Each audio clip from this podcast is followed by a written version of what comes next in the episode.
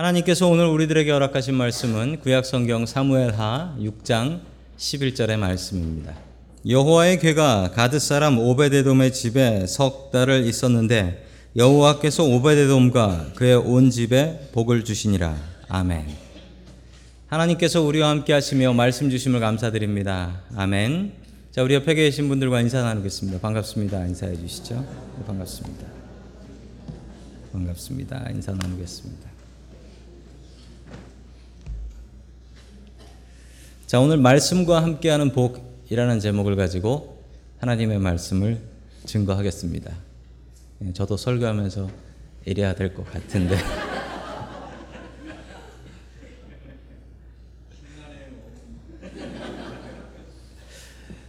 저는 말씀대로 살면 복 받는다라고 믿습니다. 그 확신이 없었으면 저는 목사 되지 않았을 겁니다. 오늘 하나님 주시는 말씀은 말씀과 함께하면 복 받는다는 말씀입니다. 오늘 말씀을 통하여 말씀의 복을 누리며 살아갈 수 있기를 주의 이름으로 간절히 축원합니다. 아멘.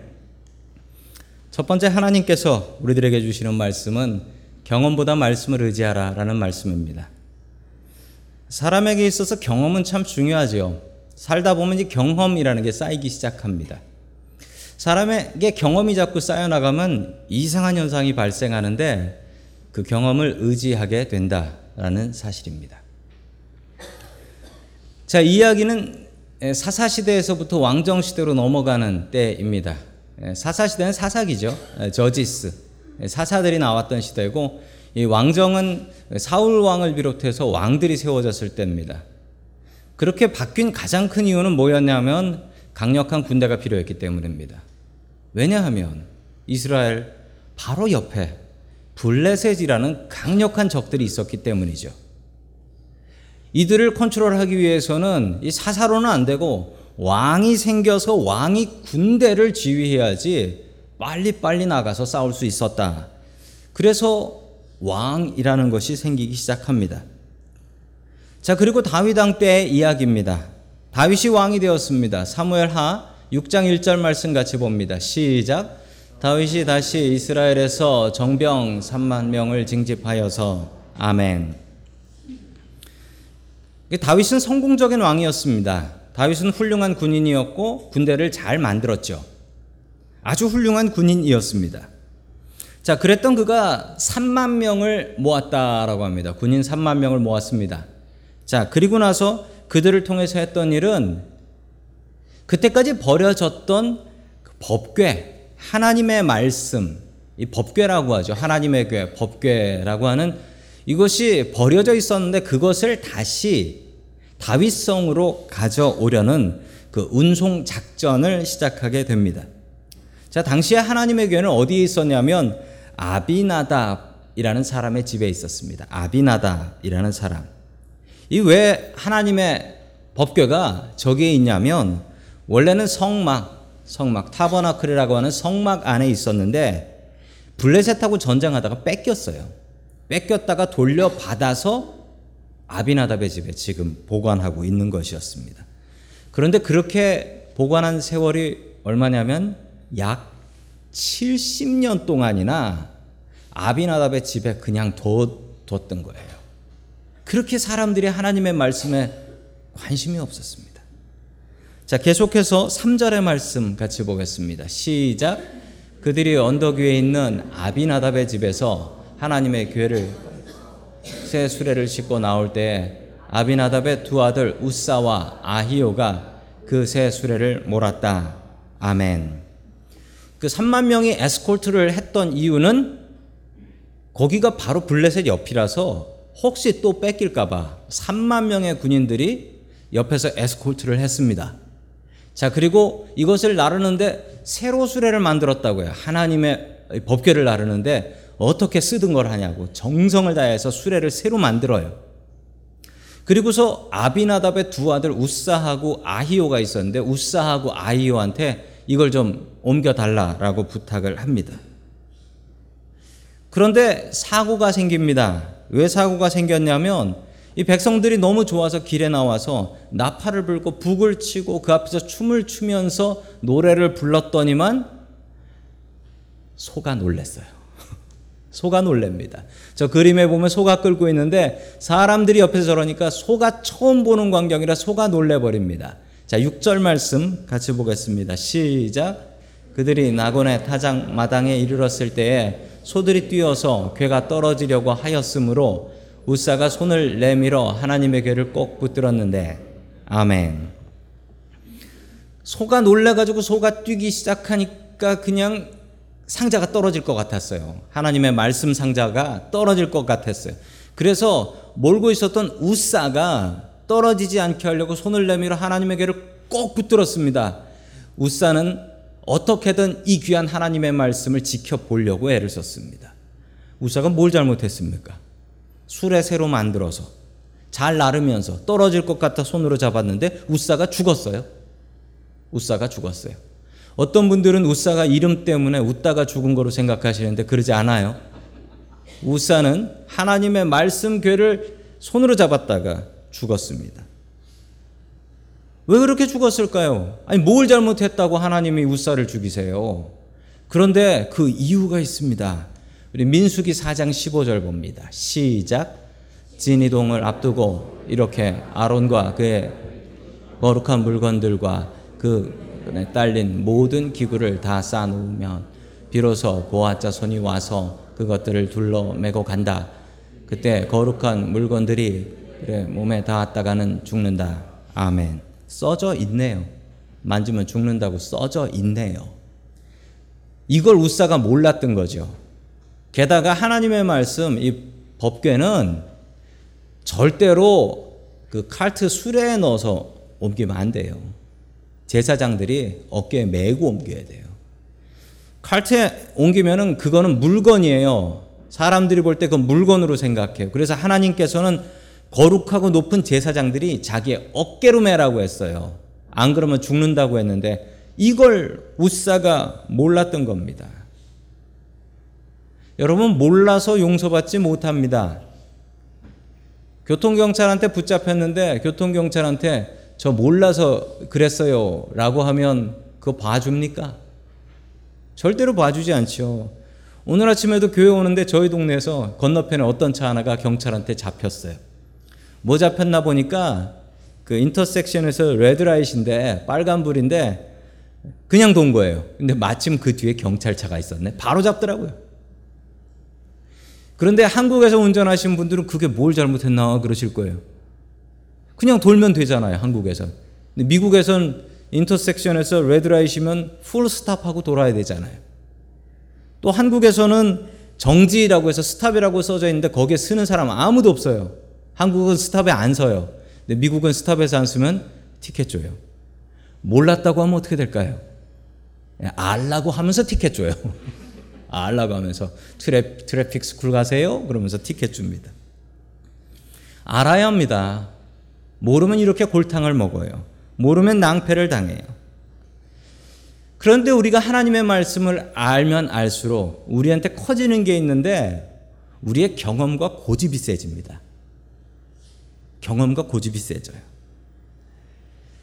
제가 군대에 있을 때 훈련소에서 훈련 받을 때인데 조종사 한 분이 오셔가지고 강의를 해주신 적이 있었습니다.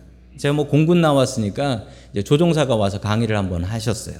근데 그분이 뭐라고 얘기하셨냐면 조종사들한테 가르칠 때 제일 많이 가르치는 게 뭐냐면 너 자신을 믿지 말고 계기판을 믿어라. instrument panel. 계기판, 기계를 믿어라. 이걸 가르쳐요. 그러면 처음에 배운 새내기들은 그 말을 그대로 따라 합니다. 그래서 자기가 생각하는 것하고 상관없이 그 앞에 계기판에 instrument panel에 나오는 것들을 보면서 그거를 따라서 합니다. 근데 문제는 이 조종사가 경력이 조금 쌓이면요. 그때는 이걸 믿지 않고 자기의 경험을 믿는데요.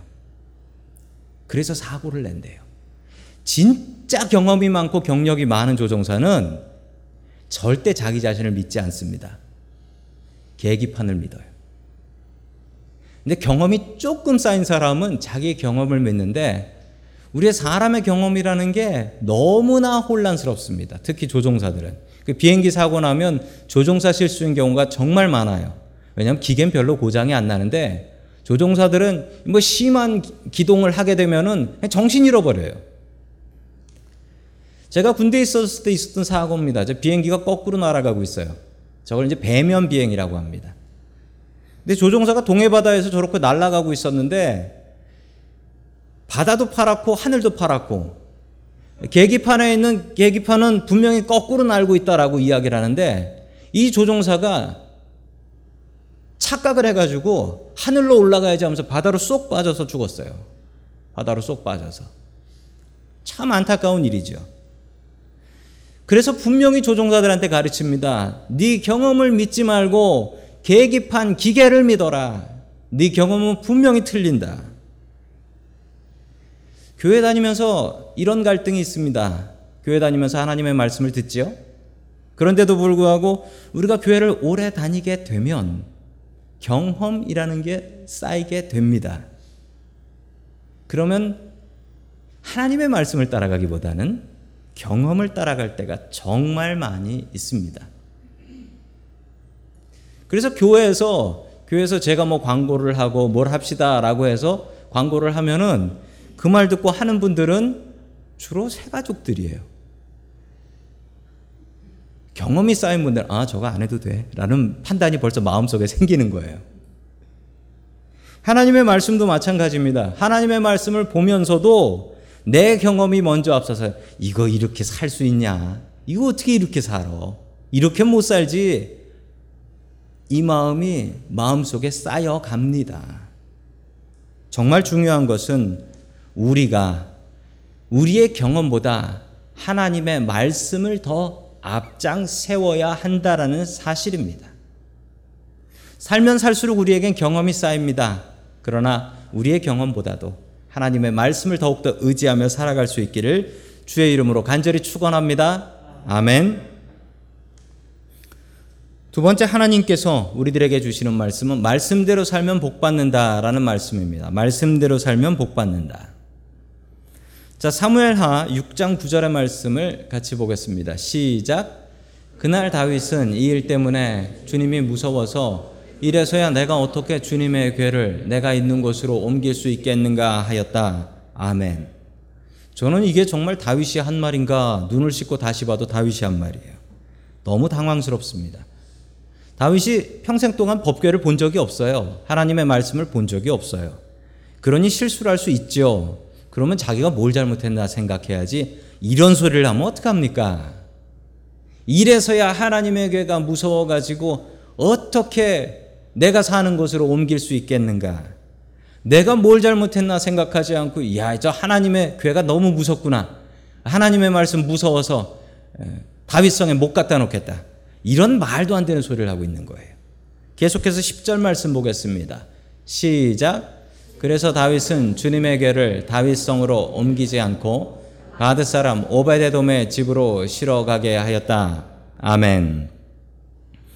무서워 가지고 자기네 집 있는 다윗성으로 가져왔다가 또 뭔 사고 나서 누구 죽으면 어떡하나. 그래 가지고 야 이거 가까운 데 누구 있어. 그래 가지고 오베데돔이라는 레위 사람이에요. 성직자죠. 이 가정집에다 갖다 놔요. 큰일 날까봐. 그리고 나서 이스라엘 백성, 다윗을 비롯한 모든 이스라엘 백성들은 이 오베데돔의 집에 무슨 일이 생기나를 보기 시작했습니다. 야, 저거 아비나답의 집은 아들 우사가 죽었으니 저 오베데돔의 집에도 그 하나님의 말씀 들어가면 사고 난다. 누구 또 죽어 나간다. 사람들이 보기 시작했습니다. 그런데 사람들이 생각한 것과는 다른 엉뚱한 일이 벌어지기 시작했습니다. 11절 같이 봅니다. 시작. 그래서 주님의 괴가 가드 사람 오벳에돔의 집에서 석 달 동안 머물렀는데 그때 주님께서 오벳에돔과 그의 온 집안에 복을 내려 주셨다. 아멘. 엉뚱한 일이 벌어집니다. 사람들은 야, 저 말씀 들어갔으니까 저 집 아들 죽어나가겠네. 이 생각하면서 보고 있었는데 아니 이 집이 복을 받아요. 무슨 복을 받았는지 알 수는 없지만 분명히 다른 사람들이 보면 알 수 있는 그리고 다른 사람들이 부러워할 수 있는 그런 복이 내려버렸습니다. 이게 소문이 나요. 그 소문이 다윗한테 들어가요. 복 받았대? 그럼 다시 가져와야지. 이 마음을 먹게 되었습니다. 이 집이 왜 복을 받았습니까? 이 집이 복 받은 건 성경에 딱 하나가 나와요. 이 집에 하나님의 말씀이 들어갔다. 이 얘기 말고는 안 나와요. 아마 레위인이니까 하나님의 말씀을 하나님의 법대로 잘 모셨겠죠. 이 집에 하나님의 말씀이 들어가고 나니 이 집이 복 받아서 이 집 복 받은 소문이 쫙 다 퍼져 버렸습니다. 저는 이 기간을 좀 비교해 봤습니다. 아비나답의 집에 하나님의 말씀이 있었던 시간은 약 70년. 오베데돔의 집에 하나님의 말씀이 있었던 것은 정확히 석 달. 제가 이 기간을 비교해 보니 280배의 차이가 납니다. 누가 더 많은 수고를 했습니까? 아비나답이 더 많이 수고했습니다. 그런데 아비나답은 집에 아들이 죽어나가고 오베데돔은 별로 수고 안 했습니다. 그런데 오베데돔의 집은 복을 받고 하나님의 말씀이 얼마나 오래 있었냐가 중요한 게 아니네요. 하나님의 말씀을 얼마나 제대로 믿고 살았는지가 중요하네요. 교회 오래 다닌 게 중요한 게 아니네요. 하나님의 말씀 바꿔서 그 말씀대로 살려고 하는 게 중요하네요. 저는 하나님의 말씀이 들어가면 복 받는다라고 저는 분명히 믿습니다. 그 하나님의 말씀이 들어간 그 사람이 복 받고 그 가정이 복 받습니다. 여러 번 말씀드렸지만 저희 집은 가정 예배를 드립니다.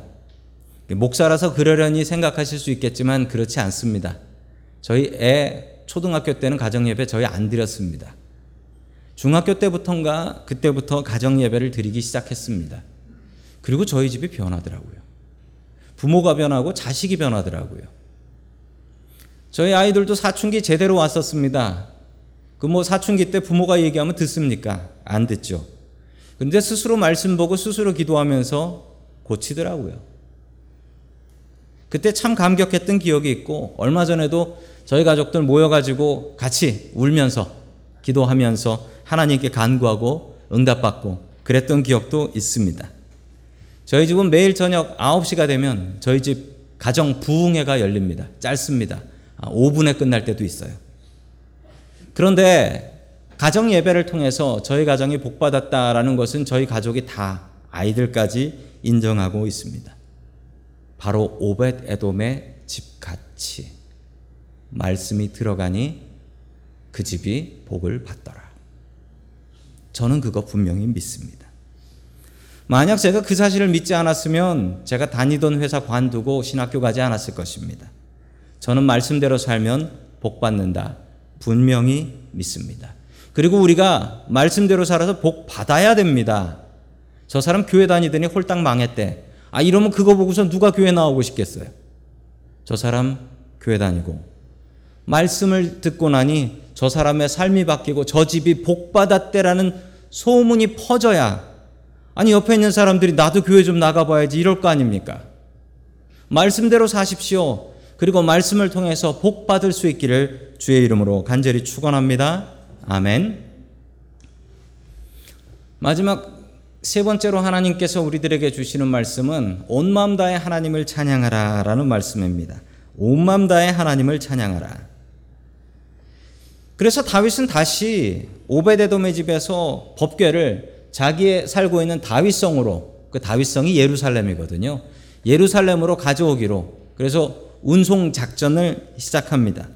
그리고 다윗성 앞에 도착했을 때 많은 사람들이 모여서 들어오는 법궤를 향해서 또 찬양을 하며 하나님을 노래했습니다. 그 자리에 다윗도 있었습니다. 그 자리에 다윗도 있었어요.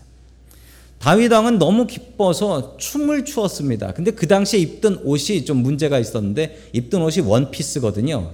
대충 걸치고 있는 것이라 이렇게 춤을 추게 되면 이게 흘러내립니다. 그때 뭐 단추가 있었겠어요. 그 줄로 묶어서 대충 입었지. 이게 흘러내려가지고 이게 몸이 보였다라는 거예요. 그걸 멀리서 자기의 와이프인 미갈이 봤습니다. 미갈이 보고서 뭐라고 얘기했을까요? 우리 사무엘하 6장 20절 말씀 봅니다. 시작. 다윗이 자기 집안 식구들에게 복을 빌어 성전에 돌아가니 사울의 딸 미갈이 다윗을 맞으러 나와서 이렇게 말하였다. 오늘 이스라엘의 금님이 건달 패들이 맨살을 드러내고 춤을 추듯이 신하들이 아내가 보는 앞에서 몸을 드러내며 춤을 추었으니 임금님의 채통이 어떻게 되었겠습니까? 아멘. 다윗이 기쁜 마음으로 나, 내 가족들을 축복해야지 하고 들어갔는데 들어갔더니만 자기 아내 미갈이 도끼 눈을 뜨고 기다리고 있는 거예요. 그리고 이렇게 긴 잔소리를 한 거죠. 한 절인데 둘로 나눠 읽을 만큼. 이렇게 긴 잔소리를 한 겁니다. 미갈이 누굽니까? 미갈은요, 사울의 딸이었습니다. 그리고 다윗의 첫 번째 아내였습니다. 한마디로 미갈 공주였어요. 왕궁에서 교육을 받고 살았습니다. 그러나 다윗은 목동이었죠. 싸움하는 군인이었습니다. 좀 무식했습니다. 그러니 이 둘이 잘 맞지 않았던 거예요. 가문이 잘 맞지 않았던 겁니다. 다윗이 옷 벗고 춤추는 것을 보면서 미갈은 생각하기에 아이고 저 싸구려 천박한 손가락질을 합니다. 그런데 미갈도 잘못한 게 있어요. 남편이 좋은 마음으로 가족을 축복하러 왔는데 그걸 무시하고요. 미갈의 이야기를 보면 백성들 보는 앞에서 신하들 아내 보는 앞에서 그 얘기는 하는데 제일 중요한 얘기는 안 해요. 하나님 보는 앞에서. 미갈은 다윗의 마음을 전혀 이해하지 못했습니다. 다윗은 찬양하는 걸 좋아했습니다. 저도 찬양하는 걸 참 좋아합니다. 들으시는 분들은 괴롭다 할지라도 저는 일단 좋아합니다. 제가 예배 때 찬양 인도를 합니다. 절대 사람 없어서 그러는 거 아니에요. 제가 좋아서 하는 겁니다. 제가 대학교 다닐 때 찬양팀에서 베이스를 쳤었습니다. 베이스를 치는데 예, 제가 베이스를 치니까 제 친구들이 저한테 별명을 하나 지어줬습니다. 별명을 뭐라고 지어줬냐면 놀라지 마십시오. 제 그 당시의 별명은 풍기물란이었습니다. 왜 그랬냐면 제가 찬양을 하면서 몸을 가만히 두질 못했어요. 몸을 가만히 두지 못하 너무 좋아서 너무 기뻐서 기쁨으로 찬양을 했더니 친구들이 저거 풍기물란이다라고 장로교에 다니는 애들이 그랬습니다.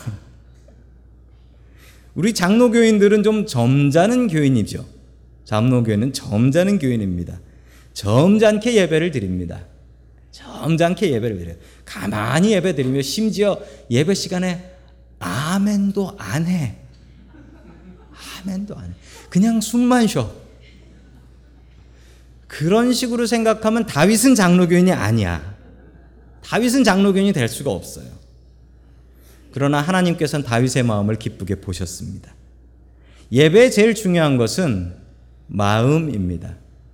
예배는 우리의 마음이 있어야 돼요. 마음이 없으면 그건 예배가 아닙니다. 그냥 자리 채우고 앉아 있는 거죠. 다윗은 마음을 다해서 하나님을 찬양했습니다. 오늘 제가 성가대 찬양을 뒤에서 보면서 얼마나 기뻤는지 모릅니다. 연세가 있는 성가대원도 계셨는데 그 연세 이거 하는 게 쉽지는 않겠지만 하나님께서 얼마나 기쁘게 보셨을까라는 마음에 제 가슴이 따뜻해지더라고요. 그게 다윗과 같은 마음입니다. 다윗. 앞으로 더 과감한 것을 좀 해주시길 바랍니다. 미갈이 왜 이렇게 다윗의 마음을 이해하지 못할까요? 이 부부에 좀 문제가 있는 것 같습니다. 왜냐하면 다윗이 미갈하고 결혼하게 된 이유가 뭡니까? 둘이 사랑해서 결혼한 게 아닙니다. 지난주 설교 말씀에 나오는 다윗이 골리앗을 때려 잡을 때 골리앗을 이기면 상품이 있었습니다. 그 상품이 무엇이었을까요? 상품이 미갈이었습니다. 내 딸을 주겠다는 거였어요. 좋아서 결혼한 게 아니에요. 그냥 미갈은 상품이어서 상품으로 다윗한테 간 거고요. 왕이 상품을 주면 어, 반납을 못 합니다. 그냥 살아야 돼요. 그러나 미갈이 순정파입니다. 한 사람만 사랑하는 순정파예요. 성경은 미갈이 다윗을 사랑했다는 기록이 너무나 많이 나옵니다. 심지어 얼마만큼 사랑했냐면 자기 아버지 사울이 다윗 이놈을 죽여야지라고 하며 달려왔는데 미갈이 다윗을 도망치게 하고요. 다윗이 자던 침대에 가짜 인형을 놔둡니다. 그러자 사울이 너무 크게 화를 내죠. 네가 지금 너 죽는 거 모르고 이 애비의 원수를 살려주냐? 그래서 사울은 너무 화가 나서 이 미갈이 너무 미워서 다윗을 사랑하는 미갈이 너무나 미워서 이 발디엘이라는 남자한테 이 미갈을 줘버립니다. 다윗한테는 수치죠. 자기 아내를 다른 남자한테 줘버린 거예요. 발디엘하고 삽니다. 어쩔 수 없이 살아요. 아버지가 보냈으니까. 그런데 문제는 다윗입니다. 다윗이 도망 다니면서 여러 여자를 아내로 데리고 삽니다. 여러 한둘이 아니에요. 여러 여자를. 그것을 알고 미갈은 발디엘을 사랑하며 삽니다. 어쩔 수 없잖아요, 이제. 미갈은 발디엘을 사랑하며 삽니다. 그런데 다윗이 왕이 되고 나서 나의 첫 번째 아내인 미갈을 돌려받아야겠다. 다윗이 미갈을 사랑했다는 말은 성경에 없습니다. 왜냐하면 첫 번째 내 아내고 내 상품이고 그리고 사울의 딸이니까 내가 데리고 살아야지 안 그러면 저 베냐민 지파가 나를 지지하지 않아요. 그래서 미가를 데려오라고 명령을 내립니다. 행복하게 살고 있었던 미갈의 가정은 다시 한번 깨지게 됩니다. 자, 사무엘하 3장 16절에 그 말씀이 나옵니다. 같이 봅니다. 시작. 그때 그 여인의 남편은 계속 울면서 바우림까지 자기 아내를 따라왔는데 아브넬이 그에게 당신은 그만 돌아가시오 하고 말하니 그가 돌아갔다. 아멘. 너무 슬픈 얘기인데 이 아브넬이라는 장군이 다윗의 명령을 받고 미가를 잡아옵니다. 미가를 데리고 가요. 다윗에게. 어쩔 수 없어요. 왕이 시키는데. 그런데 이 남편 발디엘이 어떻게 했날 보십시오. 바후림이라는 동네까지 계속 울면서 따라왔어요. 여보 가지 마. 여보 가지 마. 그러면서 따라온 거예요. 그러자 미갈이 여보 내가 안 가면 다윗한테 당신이 죽어. 내가 가야지 당신이 살아. 그러면서 뒤도 돌아보지 않고 갑니다. 미갈은 이게 한이 맺혔습니다. 한이 맺혀버렸어요. 한이 맺혀버린 미갈은 다윗이 하는 것마다 다 딴지를 걸어버립니다. 다윗이 가지고 있었던 믿음도 꼴 보기 싫었고, 다윗이 백성들 앞에서 춤을 추는 것도 보기 싫었고, 다 무시해버리고 싶었습니다. 사무엘하 6장 23절 말씀 같이 봅니다. 시작. 이런 일 때문에 사울의 딸 미갈은 죽는 날까지 자식을 낳지 못하였다. 아멘. 저는 이 말씀을 보고서 하나님께서 벌을 주셨구나 생각했는데 저에게 구약학을 가르치셨던 박준석 교수님께서 이렇게 말씀하셨습니다. 이건 부부 관계가 안 좋았다는 겁니다. 라고 설명을 하셨어요.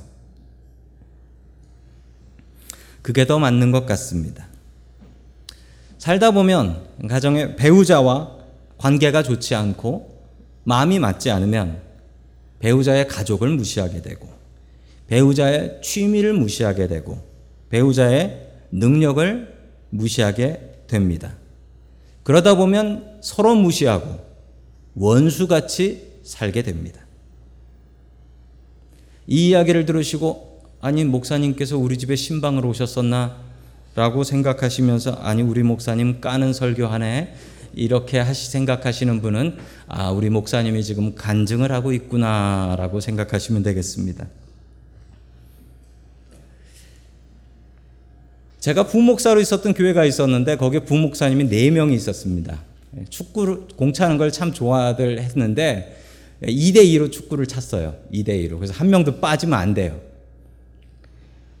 목사님들 쉬는 월요일 날 축구를 차려고 우리 우리가 살았던 그 사택이 있었는데 그 사택이 1층, 2층, 3층이 다 목사님들이 살았어요. 그 맨 마지막 3층에 제일 막내 젊은 목사님이 살았습니다. 쉬워요. 1층에서 소리 한 번 지르면 돼요. 목사님, 축구하러 갑시다. 라고 했더니 위에서 목사님이 네, 알았습니다. 그리고 나갈게요. 라고 하더라고요. 그 뒤에 벼락과 같은 소리가 울려 퍼졌습니다. 예, 뭐라고 그 사모님인데 사모님이 그 쩌렁쩌렁한 목소리를 이렇게 말씀하셨어요. 공을 차든지 똥을 차든지 네 마음대로 해라고 소리를 지르셨어요. 동네가 울려 퍼지게. 그 목사님은 허겁지겁 놀란 얼굴로 뛰어나오셨고 우리는 그날 공을 찾지만 에, 마음으로는 똥을 찾습니다.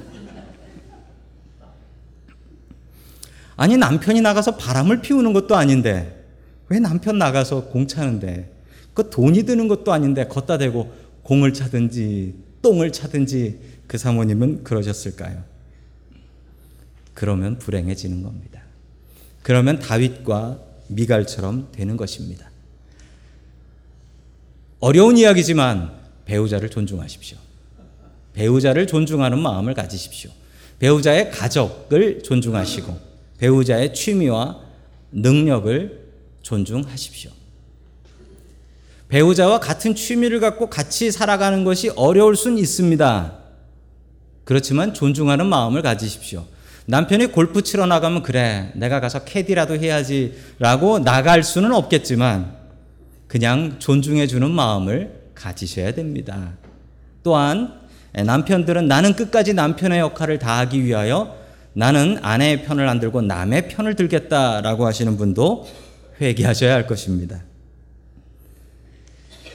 가장 좋은 것은 우리가 같이 하나님을 찬양하는 것입니다. 다윗과 미갈은 그렇지 못했습니다. 그러나 온 마음 다해서 한 가족이 같이 하나님을 찬양하고 하나님을 기뻐할 수 있다면 그 가족은 행복한 가족이 될 수 있을 것입니다. 온 마음 다하여 하나님을 찬양할 수 있는 저와 성도 여러분들 될 수 있기를 주님의 이름으로 간절히 축원합니다. 아멘.